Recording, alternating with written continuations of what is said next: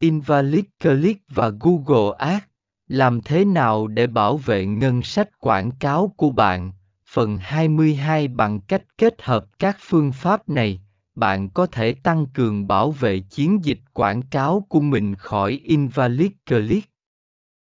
Điều này không chỉ giúp bạn tiết kiệm ngân sách mà còn cải thiện hiệu suất tổng thể của chiến dịch. V.